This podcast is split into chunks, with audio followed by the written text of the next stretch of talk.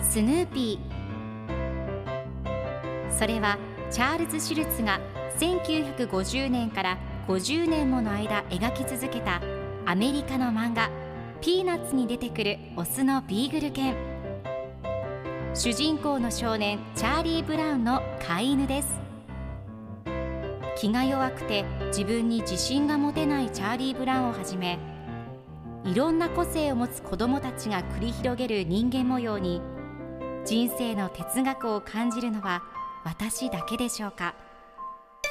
？Peanuts Dictionary Peanuts Dictionary.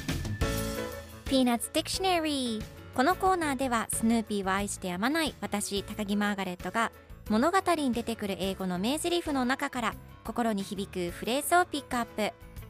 これを聞けばポジティブに頑張れるそんな奥の深い名言を分かりやすく翻訳していきますそれでは今日ピックアップする名言はこちら I have the terrible feeling that as I grow older it's not going to get any easier I have the terrible feeling that as I grow older it's not going to get any easier 大きくなってもちっとも楽にならないという恐ろしい予感がする。今日のコミックは1970年12月28日のものです。チャーリー・ブラウンがお友達のルーシーに相談に乗ってもらっています。チャーリー・ブラウンが人生はとても辛い。大きくなってもちっとも楽にならないっていう恐ろしい予感がするんだ。自分を守る方法があるかなと言うとルーシーがヘルメットをかぶってみたらでは相談料5円いただきますと答えていてチャーリー・ブラウンがきょとんとしている様子が描かれています。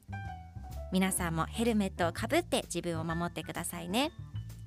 では今日のワンポイント英語はこちら。Terrible 恐ろしい悲惨なひどく悪いという意味です。